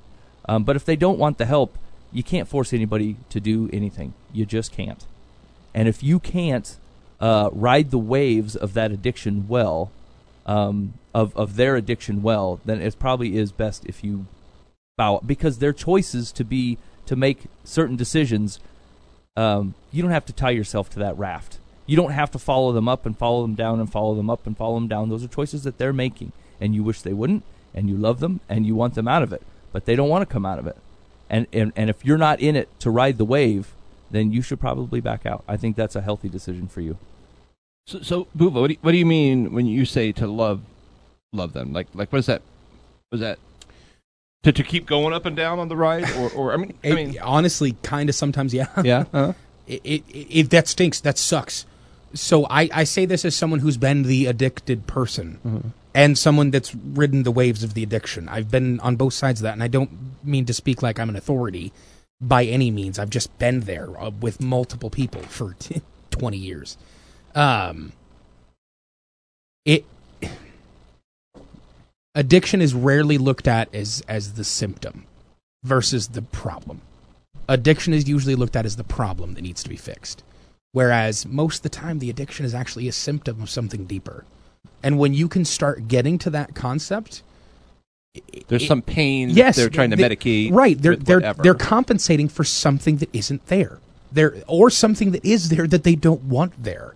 Uh, I, I read articles all the time, and and actually, my fiance and her mother are, are good on this too. Um, and and I'm are constantly feed this kind of stuff. I try and read both points of the arguments, but addiction rarely comes. I won't say never because that's impossible, but it rarely comes from a place that it isn't started with trauma whether that's childhood trauma, whether that's trauma that's happened recently, whether whatever. There's something that causes that person to have to have that substance of of whatever kind it is. Uh, addictions of all kinds, right? They're not just substance abuse. Addictions of all kinds usually come from from some place where they're either missing something that they didn't get as a child or didn't get as an adult, or they're missing something in their brain right now that is is being compensated by the addiction. And so when you start to recognize that if all you ever do is try and combat the addiction, all you're doing is fighting the symptoms of a bigger thing instead of actually trying to get down to to the nitty gritty stuff. I lived I lived with a serious and severe addiction for almost a decade without recognizing where it actually came from. So does a people friend- rode those waves with me. Sure, sure. D- d- does a friend then sit down and try to just ask deeper questions, like, "Hey, what's going on?" Sometimes, Like- if like- if you I mean, can, I'm just trying to, if you yeah. can, yes. Mhm. If you can understand that sometimes it's important for them to re- because a lot without of times acting like you're trying to fix them, but just with as a friend, "Hey, with, what's going with on?" a lot of times with those addictions, you don't know where they came from. Mm-hmm. I didn't know where mine came from until I really started breaking them down. My mother was an alcoholic. My my father was an addict because of stuff that he dealt with. My brother was a, a high addict. I my, our entire family has been rooted with this for as long as I can remember. Remember, all of our addictions started with some kind of trauma. And I know th- dozens of family would deal with this kind of stuff. I have friends who deal with this kind of stuff, and where you recognize that sometimes people just don't know where it comes from. They'll recognize that it's a problem. Rarely ever do addicts, when they actually are in a moment of clarity, do they actually think that they, that their problem is not actually a problem. Mostly, and of course, there's going to be times when they're like, "Oh, I don't want to fix anything like that. They may not want to fix it, but that does not mean they don't recognize there's a problem. Okay, there are plenty of times when people don't. I get that, but sometimes you just don't know where it stems from, and you don't know what hurt caused it. You don't know what you missed. You don't know what you're lo- lo- lacking. Asking those people to get help, going with them to get that help, offer to go to an AA meeting with somebody. Seriously, I know that seems cheesy, and I know that seems like you're pushing off to somebody else. But a lot of the times that's important to do because then you get somebody that goes, I have I don't ever want to go alone. I'm never going to bring it up. But if someone walks up to me and goes, "Hey, I love you with all of my heart. I want us to be in a spot where we can start understanding this." What about an AA meeting? You don't have to talk. I won't even talk. We'll just go to listen and start that kind of stuff. Start the conversation with that person and try try and get them some help. For me, it was people around me that offered for me to go to, to counseling. And uh, if I can be so, Dan, it was you. like you offered me that as as as a thing, and I am in a place now where I understand my addiction more than I ever had because I went and talked about it to a professional. And I don't usually vie for for professional help immediately, but like sometimes with this stuff, it's important for them to go to an unbiased person to just tell them. Even if it's just recanting your own story. My delirium, uh, my, my craziness was I didn't think I had a problem and my addiction I felt wasn't really an issue to the point that like I was even downplaying my own story. Like I thought it was not a big deal. I didn't really go through that much and stuff like that. The therapist that I was seeing literally had to say my story third person and pretend like it wasn't my own story. they literally had to tell me my story. And I went, "Oh my gosh. That's awful. I can't believe someone went through that. Like how how do they live? Like that's crazy." And then he literally went, "Dude, that's you." And I'm like, "Oh no, it wait. Yeah, it is. That's literally me. And it was that moment where I'm just like, this is so much more deep seated than I ever thought. Because in my brain, before I really got help that I needed, I rationalized that I never had this until after my dad passed away. I never had this until he passed away, so it must have been that. And so I was treating for that kind of thought process. But then that didn't really understand the concept that my trauma really started happening 10 years before that. And when I started working through that to the point where I was a child and I didn't get the the the they my parents certainly tried to give me the love that I needed, but like I didn't have safety or security at all. So my brain goes now to where most of my addiction comes from the thought process of I feel unsafe and I feel lack of security. And my emotional security is therefore adamented by eating. And so I go, okay, I'm compensating for something that happened 20 years ago. I'm not saying that's everyone's story, but you'd be surprised by the amount of people that this addiction stems from something that they might they may not even understand. And so I I, I apologize for for jumping at that so hardcore. Uh, ben, you're absolutely right. I, I, I- need to give more grace to the people that are, are trying to help these people also. Uh, sorry about that. I get a little heated in this and I apologize. But I, I think that people that try and go at this are so ill prepared for what they're going to have to go That's for. that's exactly why you show them grace. They and, don't and know you're, what you're to do. absolutely, and that's why, a- as I'm saying that, you're absolutely right. This, which, is, which is where I'm at. There are people that are so ill prepared to understand where actual trauma comes from and legitimate addiction comes from. That's and why we fact- say and do dumb things. We don't know how to people. Oh, help absolutely. people grieve. It's, it's the same story as someone looking at me 20, 10 years ago and going, Yeah. God's got a plan God's for got this. this. They had a good heart, but they had no idea how to talk to me. And it's the same situation. It's myself from 10 years ago talking to my, my mother, who was, who was an alcoholic. Uh, I was hurt every time she would run back to alcohol. I was hurt. I don't tell the nitty gritty parts of this a lot, but like my mother attempted suicide probably a dozen times. And it was uh, after binge drinking for weeks that she would go back to that. And she would always get help and she would go to the hospital and we would have to be in the hospital for, with, with her for a day or two. And then she'd come back home and we'd be like, we're never going to do that again. And mom's going to go back to AA and she's never going to drink again. But within six months, like clockwork, she would be drinking again. We would find Mountain Dew bottles full of vodka. We would find the fifths of vodka that she got drunk and then hid in the garage and couldn't remember where she hid them because she did it when she was drunk. And we would start seeing that. And within th- three weeks of that, she would usually make an attempt on her life. And so every single time, now I was a child also, but every single time I would get upset. And I'd be like, Mom, why would you do this? How could you do this to me? This is ridiculous. You keep doing this over and over again. All the, the, the rhetoric we've all heard. right, right. And what I didn't realize was there were things that happened to my mother years before any of this happened. Trauma that broke her as a child and as an adult that kept hurting. And it was this deep seated evil pain and trauma in her brain that did not allow her to function the way that she should have. To this day, I wish that I knew then what I know now about addiction and where this stems from. All we did was medicate the addiction. That's all we ever did for her. All we ever broke down was our mom's meds right? Are, is she getting, is, is her brain chemistry being corrected by these medications? Hopefully so, and then move on. My mother never sought out any kind of help. She didn't go to counselors to try and understand this stuff. And it was, it happened every time, no matter what the medication was, no matter what positive, eh, positive things were happening in her life that a normal person would be able to cling to and go, hey, there are positive things happening. I can I can dissociate with all the trauma. I can stay on the positive things. Her brain didn't work that way. It wasn't wired to do so.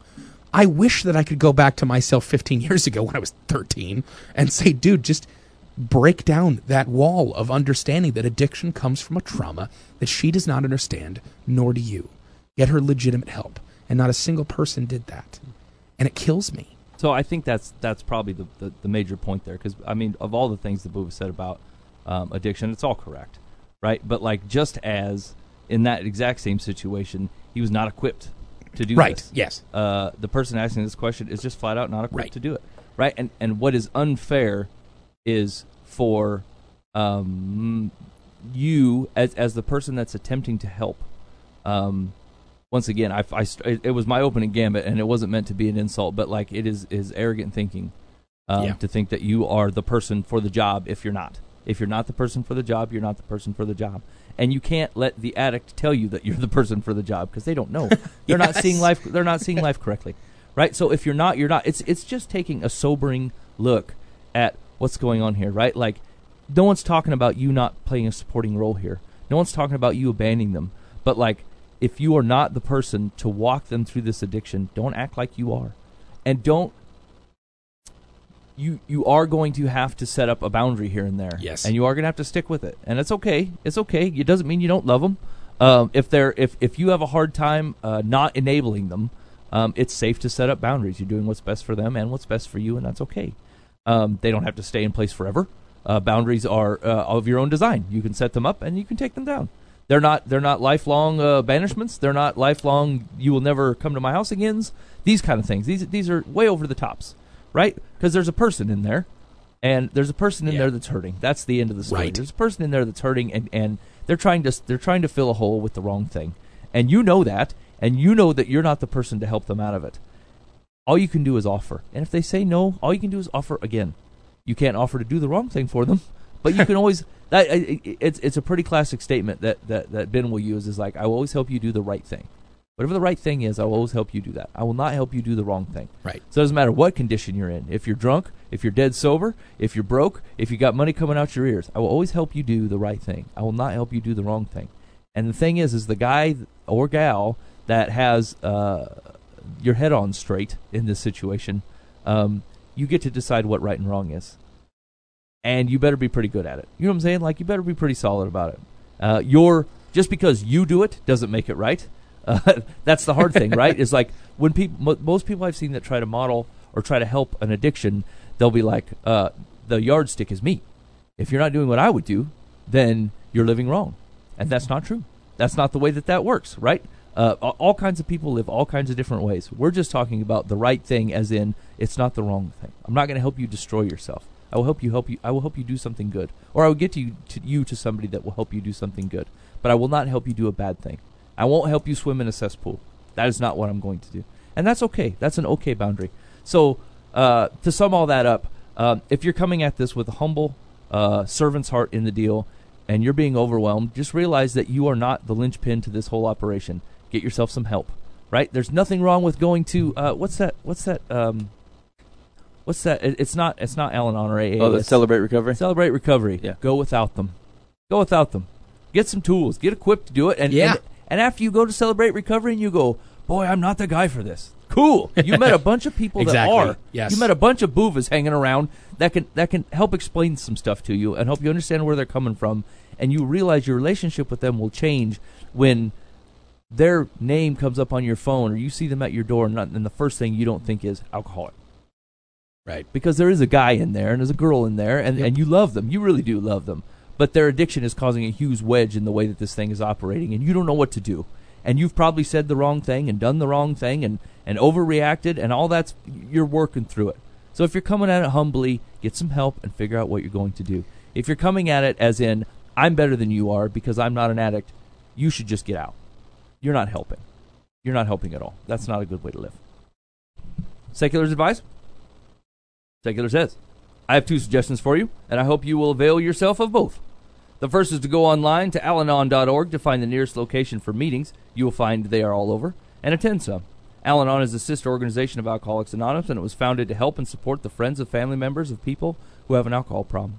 It will help you to understand that you cannot help your friend. Only she can do that by mustering up the resolve to quit drinking. I don't agree with that 100%.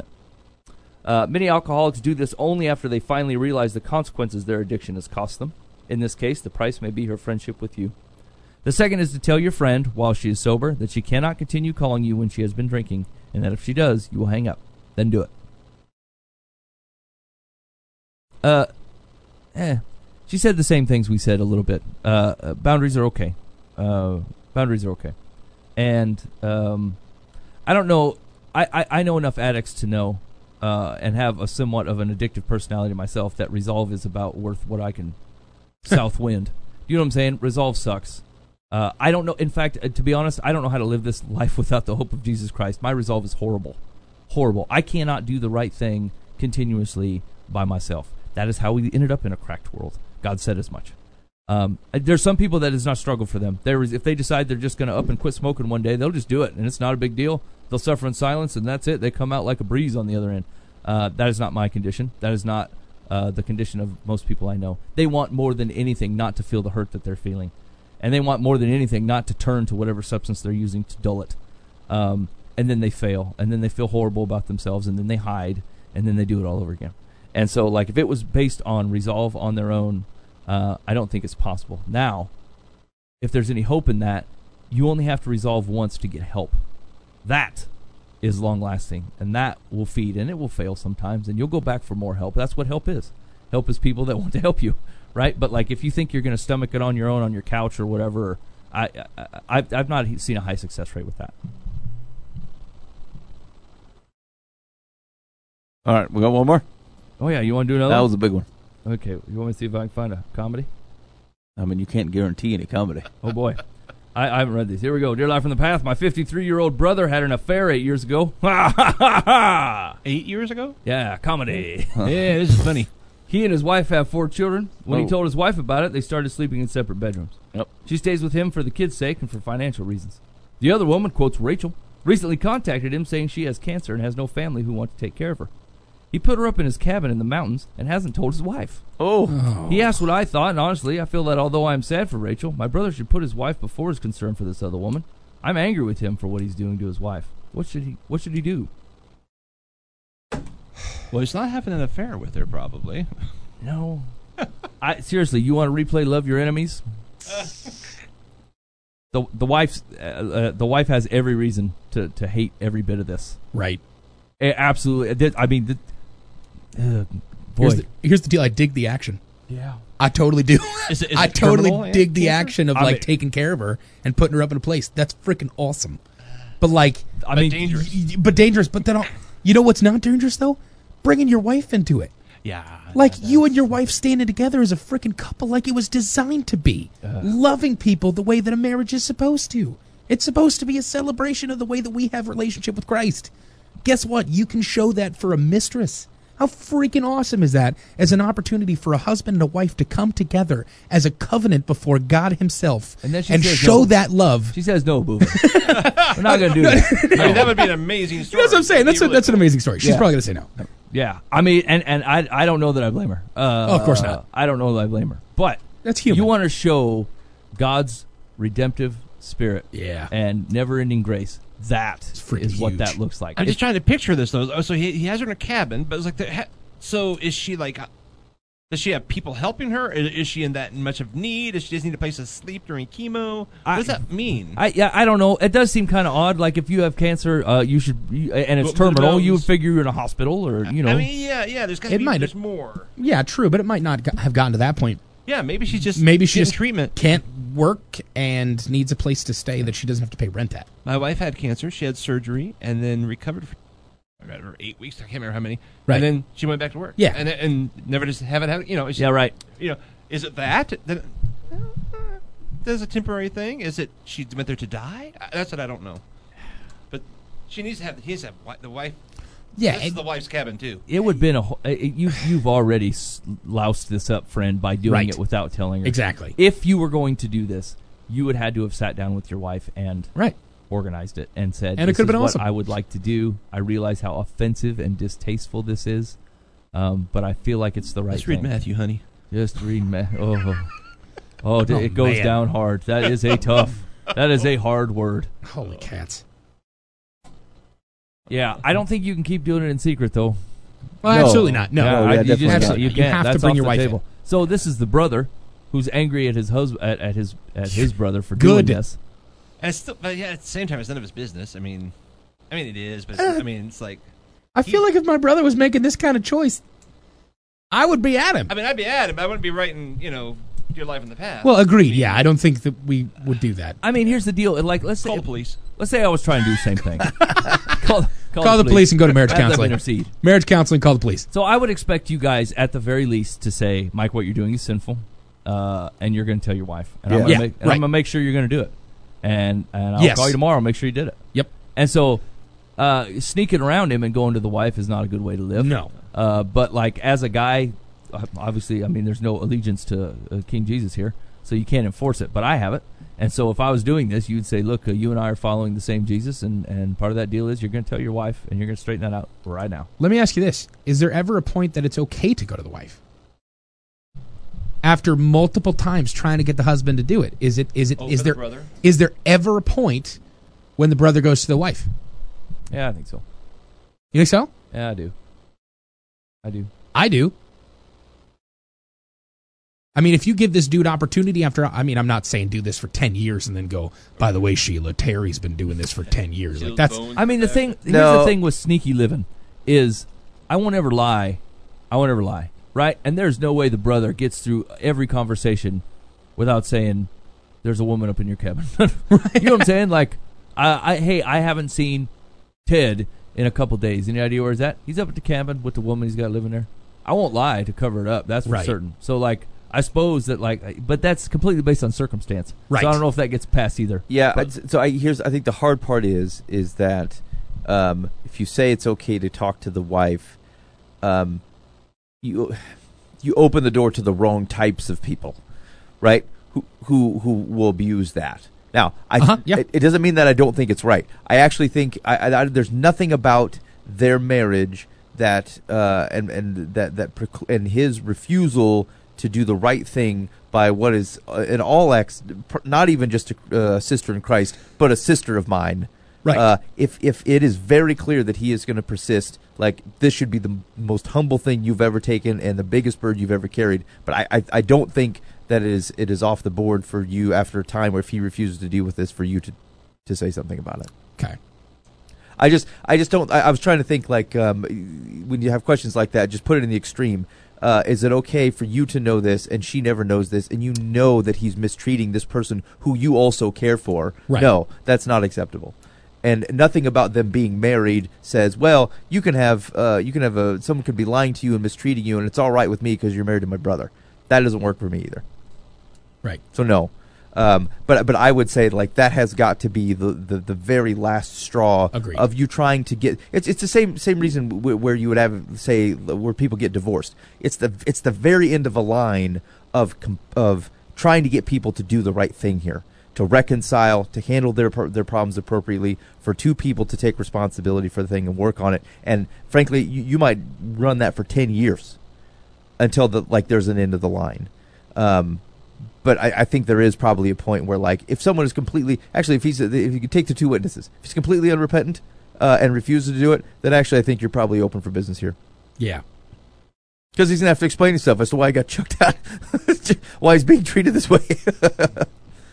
and he should, but if he's not going to, I don't, I don't think it's say, well, like I have to honor the his what? What am I actually honoring by not telling her? I'm dishonoring her, Right. And I'm honoring a, a, a, sluggard and a doofus. Yeah.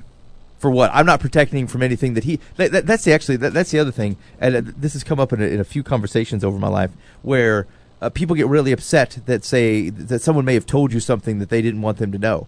But like, I rarely ever blame the person who brought the information. If it's true, the problem thing the problem was that it happened, and it's always better if you're dealing things in reality. And so um, it's almost never the messenger. And to the extent that you're like, I cannot believe you told. Uh, the first question you have to ask yourself is, really, I cannot believe that I did and that someone found out of it and I'm ashamed. I get that. It's just human to see that. It's not necessarily the messenger's problem, though. The, like, if they didn't have a story to tell, you wouldn't be in this position. Right. So, yeah, I think it's all right to tell the wife. Handle it biblically, and then I think it's okay to tell the wife, especially if they have kids. Secular says. Actually, I, I take away that distinction. It's all right to tell its wife, wife across the board. It's irrelevant whether they have kids. Agreed. Secular says, I assume that when your brother confided what he was doing, you gave him your thoughts on it. If you didn't, you should. I find it telling that the person asking me what, what he should do is you and not him. Rather than try to run interference for him, recognize the ball's in his court, and he has to decide for himself what he should or should not do because he is playing a very dangerous game. That wasn't advice. Yeah. Yeah, The you just advice is- commented on the situation. yeah, her advice was to stay out of it. It's his business, not your business. I mean, it's a little arrogant to go, he should have written me. right. Yeah, I'm surprised you're the one that's uh, telling on this situation and not him. Yeah, I mean, wouldn't that be true for every situation where anybody's asked advice that there's someone on the other side of it who also probably could be asking Right. for some advice? Any third parties, it should be at least a second. Right, right. Just let it go, huh? Stay. What is that? That's not what I wanted. What's the wait? Wait. What, what are the consequences then? I guess. Like, what, what, what, what if he follows that advice? What's the worst output? Uh, that she gets better. He lets her out of the out of the mountain house. She goes back to living. That's the worst case, Mike. or she dies there, or The, the, the, the wife, the The wife worst case out is she survives cancer and leaves. Well, I'm trying to figure out like how like a in his normal, healthy mind life. how, does, how does he think this is going to work? Like you going to move an entire person into your mountain house? What hap- what is what is Mountain Week? Where you and your wife are supposed to go to the mountains? You're like, by the way, there's a woman there. She's oh no, there's a lady here. I don't recognize her from the fact that I cheated on you with her eight years ago. right. Here's oh, the that's thing. crazy. It's so maybe here's the question: Is it is it acceptable as a Christian dude to say, "Look, I don't hide bodies. yeah, I don't hide body. I don't do it." So you want to tell me that you have you have a body in the trunk? Great, I can help you with fixing this situation by turning you in and having you tell the right people that you did this thing. I'm in for that to help Right. you, but Yeah. I don't hide bodies. yeah. I think that's perfectly fair. agreed. There's there's nothing that says you have to keep a confidence like that. Once again, I will help you do the right thing. Yeah. I will not help you do the wrong thing. Yep. If you committed a crime, I will take you to the police station and you will turn yourself. Yeah, in. I will be happy That to help fine. you turn yourself in. That's right. I will help you muster the courage to face the right thing. Yep. And support you as you face the right thing. But as you try to cover up the wrong thing, uh, I will not be a party to it. Yeah, love is not in the concept of, of eliminating consequences. It's just not. It doesn't work that way. Well, even Jesus' love doesn't do that. Right. There's There are no still reason that our love consequences. is, is better be- because we think we can hide consequences. Right. So wait, so in that is let's go to the body hider. you obviously go, he says, "Look, no, I don't. I'm not going to go to the police. You going to turn him in? Yes. If he refuses, are you going to turn? Sure, you are. Yes. Yeah. Yeah. Okay. So I mean, that's offense against the state and probably whoever's related to the body. Uh, I, I don't. The, the wife doesn't seem any different to me. Yeah, agreed. Yeah, that's What it. if it's a salt and pepper shaker from your grandma's house? Turn them in. What? Grandma, Ben took them. I refuse to take it back to grandma's. You guys are the ones downloading that app where you uh, tell the government when there's people out there social, not social distancing. Is there, is there an app for that? Yeah. Now, see, here, I have no comment on that because it's likely to get me in trouble. And people, do you actually use the text line? Hey, that sounds good. What is the number for the text line? It's uh, 515 517 0085. That's the uh, Bob Eisenhower, six feet away, live from the paths text line. Bob Eisenhower's social distancing hotline. The eyes and whoa. Yeah. I don't, I don't think so. 515-517-0085. Give us a, give us a call or a text. Uh, tell us where we got this wrong. Tell us where we got it right. Tell us you living. Uh, we'll be glad to hear all, all three. All right, uh, let's see. I think that's all we got. Uh, big stuff coming on the show next week. So big that I won't tell you till we get here. In the meantime, be faithful in the means. God will handle the ends. You've been listening to Live from the Path.